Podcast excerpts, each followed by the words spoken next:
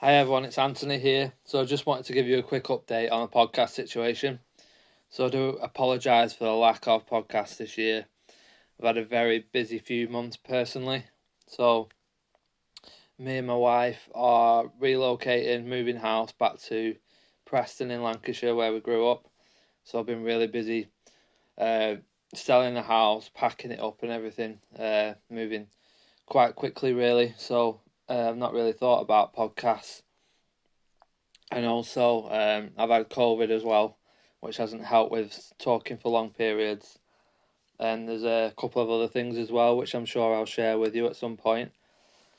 So the plan is going forward um, to start again next year now. Um, so I know I had big plans for this year, but life gets in the way, and you know you've got to prioritize other things. So um, we've got some good podcasts lined up with people who want to do them, so we don't need to worry about that. Um, there's going to be some good things coming up, and I've got plenty planned for the future.